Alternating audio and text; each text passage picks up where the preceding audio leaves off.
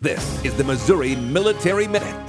I'm Ashley Bird. This week, Governor Mike Parsons signed two bills into law allowing the recognition for professional licenses for military spouses who are relocating to Missouri with their active duty partner. Missouri military advocate Joe Driskill explains its importance. We have lots of military installations and locations in our state uh, and it is very important that we underscore our commitment to them. In fact, Secretary Mark Esper and the military service secretaries are paying very close attention to which states do and which states do not enact this legislation. That this will be considered in future basing decisions.